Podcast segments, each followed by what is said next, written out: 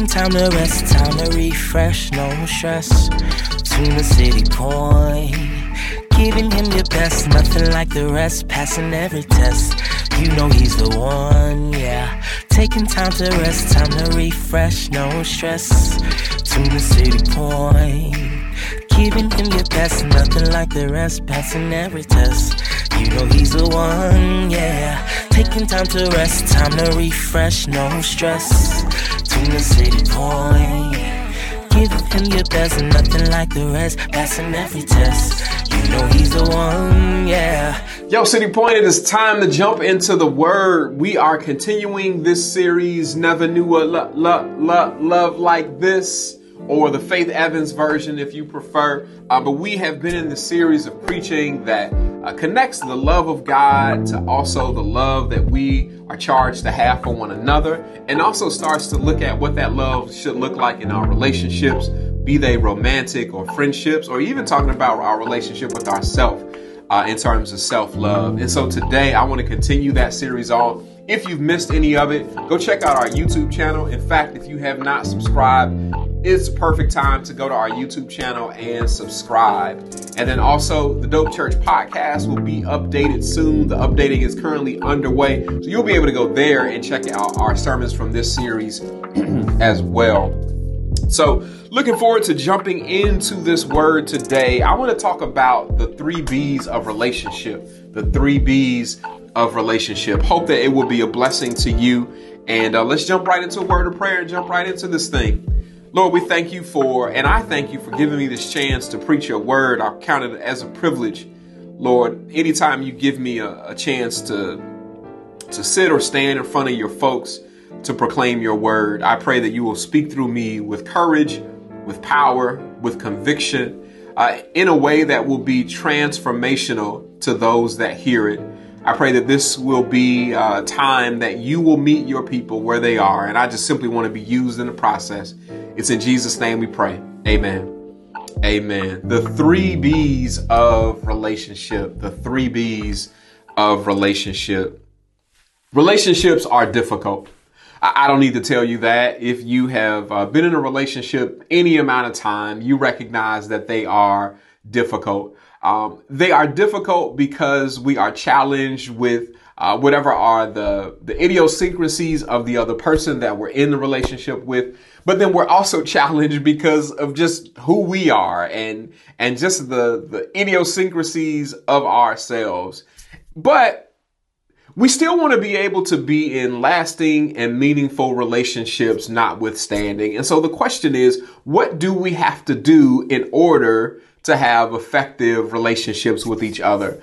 I, I want to jump into the Word of God with us today, and I want to challenge us in in several ways with regard to what I'm calling the three B's of relationships. So I, I won't waste any time. I'm, I'm gonna jump right into this thing, into the first one of the B's. The first B is be satisfied. That's right, be satisfied. Let's look at Proverbs five, chapter 18. Uh, sorry, Proverbs five, verses 18 through 20.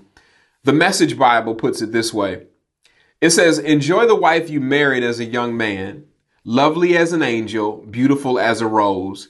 Don't ever quit taking delight in her body. Ne- never take her love for granted. Why, why would you trade enduring intimacies for cheap thrills with a whore? For dalliance with a promiscuous stranger? I know there's some language there, um, so y'all y'all bear with the word on that one. Let, let me just say to you all that one of the things that challenges our relationships is dissatisfaction and greener grass mentality, right? It, it, ultimately will leave you always searching, looking for that next thing, that thing that is better. Um, so let me say to you that whether you are dating or whether you are married or whether you are looking, let, let me say to you that you need to commit to being present and being committed to one at a time. Let, let me say that you also need to be satisfied, meaning um, satisfaction with the flattery and the affirmation, all of that stuff that comes from that particular person that you are engaging with at that time. Again, whether we're talking about marriage or uh, engaged or dating, one at a time, please. Being fully satisfied with that person we're with. There is uh, this deep FOMO that people tend to experience um, in relationships, whether we talk about married or across the gamut, where they are worried about what they are missing out on. But the Bible challenges us that we are to be satisfied with what we have. Now, in this particular passage that I share with you, this uh, indeed is the Proverbs writer uh, talking about uh, specifically within the confines of a marriage relationship. That's what the scripture is challenging us on. But but I want to push us that in the same way that whether we're talking about in marriage or outside of marriage, in the same way that we have expectations that a person that we are uh, working on taking a relationship to the next level with, in the same way that we carry the expectation that there is going to be exclusivity, that there is going to be focus on figuring out how to make this work and if this can go to the next phase, then in the same way we have those expectations, that the other person, the other partner also ought to be able to have those same expectations. Some people Uh, struggle with greener grass simply because they want to see whether or not they still got it. And so I want to raise the question, why do you still need it? Uh, brother, you got beautiful wife at home. Why do you need to know whether or not you still got it? Why do you need it and what do you need to do with it? Sister, you, you got a, a, a husband or you've got a fiance that is committed, that is, has decided that they want to spend the rest of their life with you. Why do you need the flattery and the affirmation that can come from others? Why do you need to see if you still got it? You know, the question that I raise to you is, why do you still need it? And I raise this question to us here today, and, I hope that you can see yourself in this question. Why do we feel like we still uh, need to make sure that we have it? What, what do we plan to do with it? Is it a security blanket to help us feel secure about ourselves? Or is it a security plan just in case the relationship doesn't work? I, I love the song by Method Man and Mary J that says that you are all I need to get by.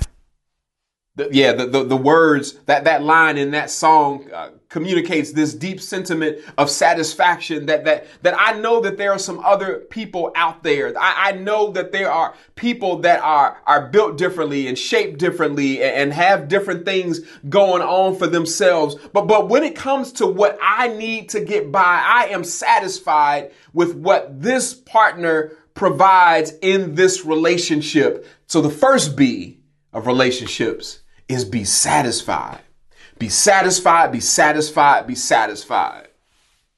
For some of us, the source of many of our arguments is that we're not satisfied.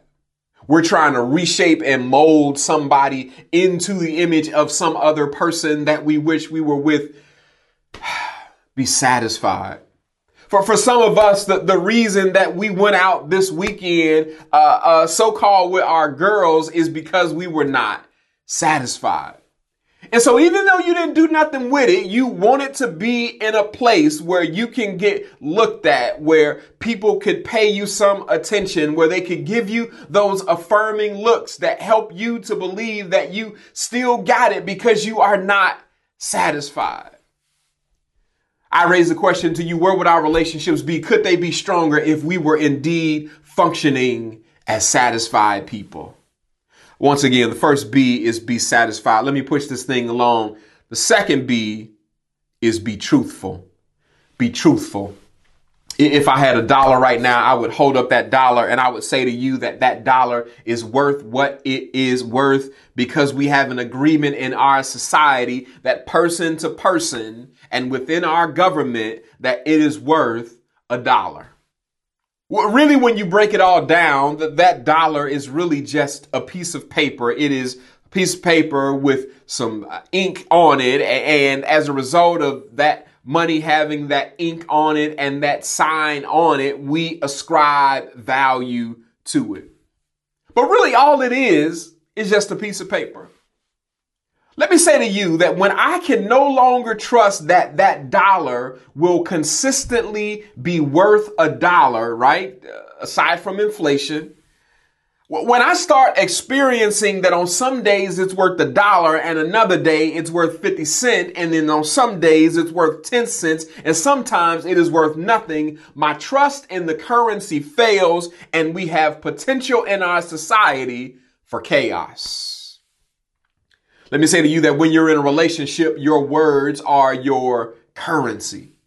When you start lying and when you start telling half of the truth, you are eroding the faith in that currency, the faith in your words. Let, let me offer a bit of advice that whether you are dating or just talking to somebody or engaged or married, let me offer you this bit, this bit of advice. Always tell the truth.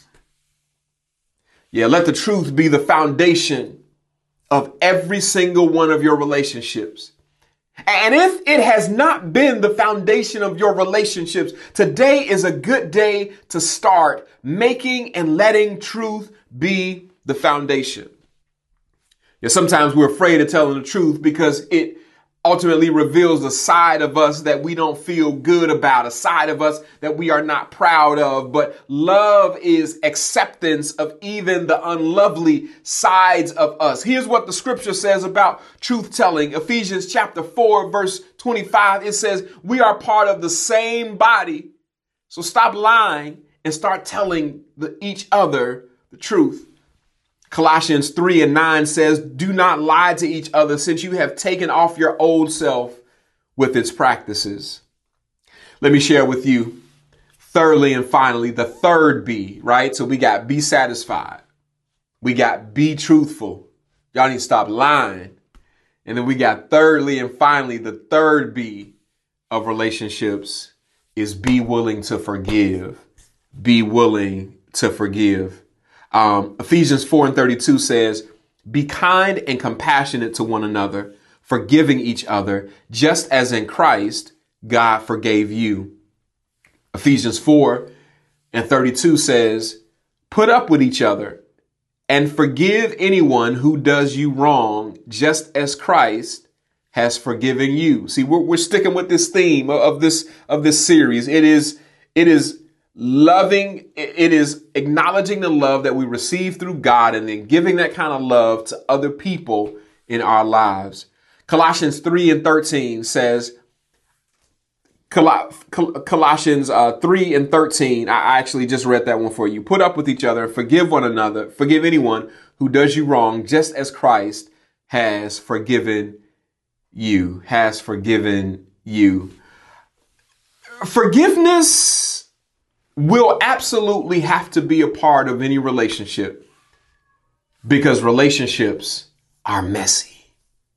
Yeah, but relationships consist of frail human beings, broken human beings trying to come together and build whole relationships, doing life with each other. Sometimes it's small stuff. Sometimes it's not small. So the question is, how do you or should you forgive? To the question, should you forgive? I pose a question Has God forgiven you with limitations? To the question of how to forgive, I say to you, extend the same grace that you've been extended by God. Let me say that again. Extend the same grace that you've been extended by God. Yet forgiveness does not mean that there are no consequences though. Let me make that clear. For forgiveness also doesn't even mean staying in the relationship. For forgiveness means letting it go in your heart. If your heart is, is a ledger, uh, forgiveness is wiping off the ledger. It is, it is effectively saying you don't owe anymore. Forgiveness does not stop the hurting. Forgiveness does not make the pain go away. Forgiveness is not pretending that it never happened. Forgiveness does not just automatically do surgery on our heart and means that it does not hurt anymore. Sometimes it is a long process. Sometimes forgiveness is not a thing that we can do right away. It is a journey that we go on. It is steps that we have to take. It is work that we have to do. And in some cases, it takes years. It takes decades. But as Christians, we start the process. Yeah, we don't harbor hate in our hearts. Yeah, while it is a process, it's a worthy process because it is a pro- it is the process by which we have received salvation from God through that process of forgiveness. Let me say this final point about forgiveness as I get ready to close. Y'all don't judge each other and don't shame each other on how we issue forgiveness. Yeah, because because people will be quick to say what they would never put up with, that they would never have taken this person back, that this person is crazy for even even staying with this person. Let, let me just say to you, don't shame anybody and don't guilt anybody over the relationship decisions that they make that include forgiveness. Yeah. Sometimes we want to forgive and move on, but we're shamed into just into actually being harsh. And sometimes we want to forgive that partner and just move on with our life together.